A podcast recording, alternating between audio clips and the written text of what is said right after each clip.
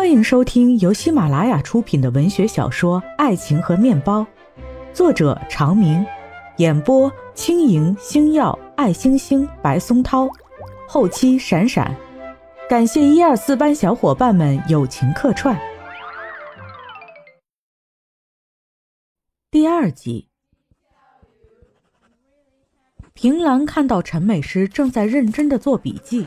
而且上课时听见了也不能来及时解救，他只好对前排女生和同桌的窃笑采取一如既往的漠视态度，低头在练习本上瞎划了，装出无暇顾及的样子。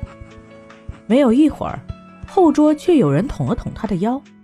平郎回过头，一张纸条传到他手里，他展开纸条，上面写着：“怎么说你的，怎么顶回去。”平兰回过头，看到楚萧一脸不忿，正对他使眼色。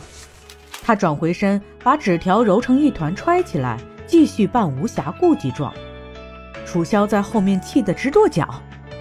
楚萧之前本来有一个要好的朋友叫吴慧，吴慧高一没有念几天，自己觉得读书太苦且无用，远不如谈恋爱嫁人来得快，因而萌生了退学的想法。想必家里父母也是一样的看法，没听说有什么大阻拦就让孩子辍学回了家。这样一来，楚萧就落了单。到了高二，女孩们早就三三两两抱团的抱团，要好的要好，楚萧更加插不进去。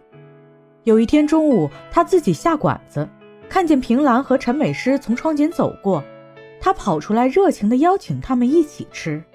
就这样，三个人熟悉了起来。下午第一节课刚下课，楚萧就从自己的椅子上拔下一根凳子撑，气势汹汹地走到第四排，嘣一下敲在桌子上，质问那个女孩：“你上课的时候说平兰什么了？”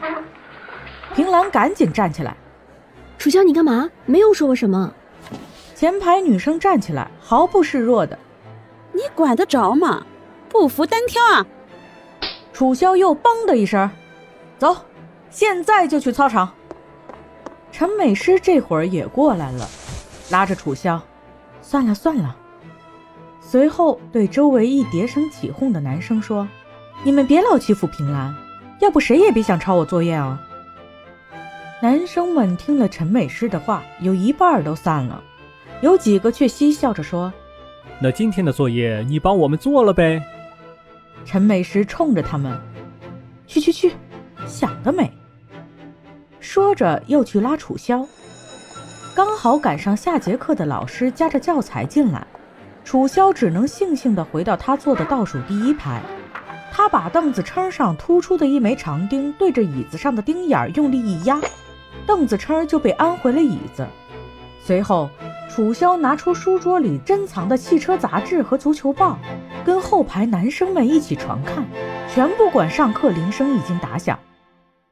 平兰前面那个女生坐下的时候，故意把凳子往后用力一耸，平兰的桌子就被顶了起来。她还是不说话，低着头，好像自己做了亏心事一样，只是把桌子向后拉了拉。同桌说：“你站起来一下。”平兰不知所以，下意识地站了起来。同桌又说：“坐下吧。”平兰向后一坐，猛地跌了个大腚墩儿。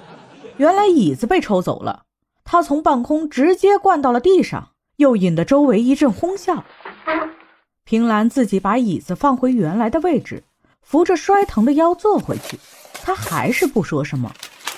从书桌里掏出几张长条形的彩纸，一个人慢慢的开始叠幸运星。下午剩下的几节课，叠了一大把，揣在兜里。终于挨过了晚自习。平兰收拾好书包，跟陈美诗和楚萧一起走出教室。他们穿过走廊，刚刚踏出教学楼，就看到天地之间一片白茫茫。操场上的大雪积了有二尺来深，一脚下去没脚脖子。班上的男生都把书包丢在一边，正在热火朝天的卧雪团打雪仗，一个个跟疯了似的，你追我赶，大呼小叫。齐昊天抓起一把雪，趁一个男生不注意，全灌进人的脖领子里去了。把那个男生冷得直跳脚。男生回身就去抓齐昊天，齐昊天灵机的躲过，飞快的跑走了。平兰的眼神就有点挪不开了，跟着齐昊天走，一会儿跑到这儿，一会儿跑到那儿，没由来的脸红心跳。三个女孩还没有多站一刻，就被男生们发现了。确切的说，是陈美诗很快被男生们发现了。男同学马上更改了目标，一块围着陈美诗激战起来。楚萧看好朋友受欺负，也把书包一扔，毫不示弱地团起雪球，向着男孩反击。平兰起初也兴奋地奔跑打闹，可是没跑几步。他发现自己打在男孩身上的雪球，好像一片雪花落进了一汪湖水中，一点回响也没有。没有谁向着他反击，仿佛战场上根本就没有这个人一般。平兰不由减了兴致，逐渐放慢脚步。他有点进退两难，只好不尴不尬地站在人群之外，不知不觉地从参与者变成了旁观者。又过了一会儿，男孩们形成了包围圈。把陈美诗和楚萧围在中间，一齐大笑着向他俩进攻。有的淘小子嫌团雪球太慢，干脆直接从地上扬起雪向他们泼洒。其他人看见了，也学着样向两位姑娘扬雪。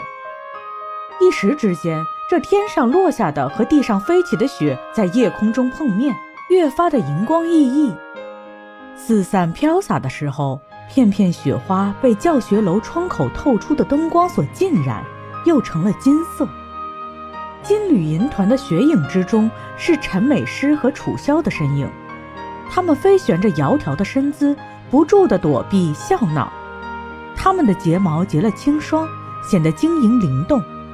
脸颊与嘴唇在冬夜的寒气中越发红润，而头上、身上、脖子上缠绕的红色围巾落下的雪花。更为自己平添了几分仙气，几分美好，连嘴里喝出的哈气都有了一种别样的飘渺的美。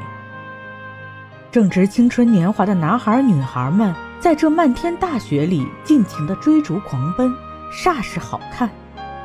平兰捡起自己的书包，又捡起陈美诗和楚萧的书包，一个人站在边上看着，好像被关在了青春年华的门外。齐昊天终于被人追上，扑倒在地。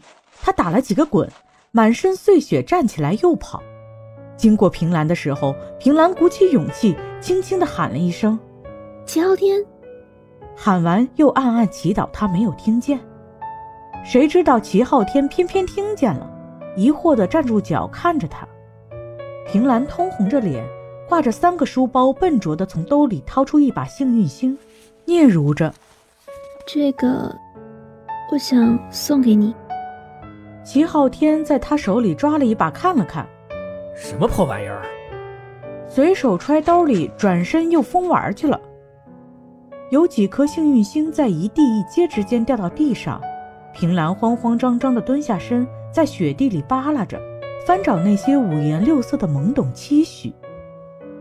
陈美诗和楚萧终于脱离了攻击，打打闹闹地走过来。陈美诗埋怨：“我脖子里都是雪，凉死了。”楚萧得意的：“我刚才攒了好几个结结实实的雪球，全打他们身上了，肯定疼够呛，过瘾。”两个人看见站在雪地里的平兰，陈美诗问他：“你怎么不跟我们一起玩呀？”平兰说：“我……呃，我在这看书包。”楚萧接过自己的书包，这有什么好看的？走吧。平兰等了这半天，正觉得冻脚，听这么说，赶紧迈开了步。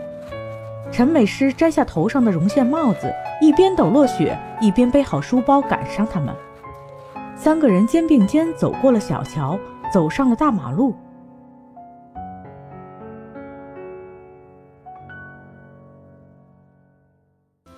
听众朋友们，本集已经播讲完毕，感谢收听，我们下一集再见。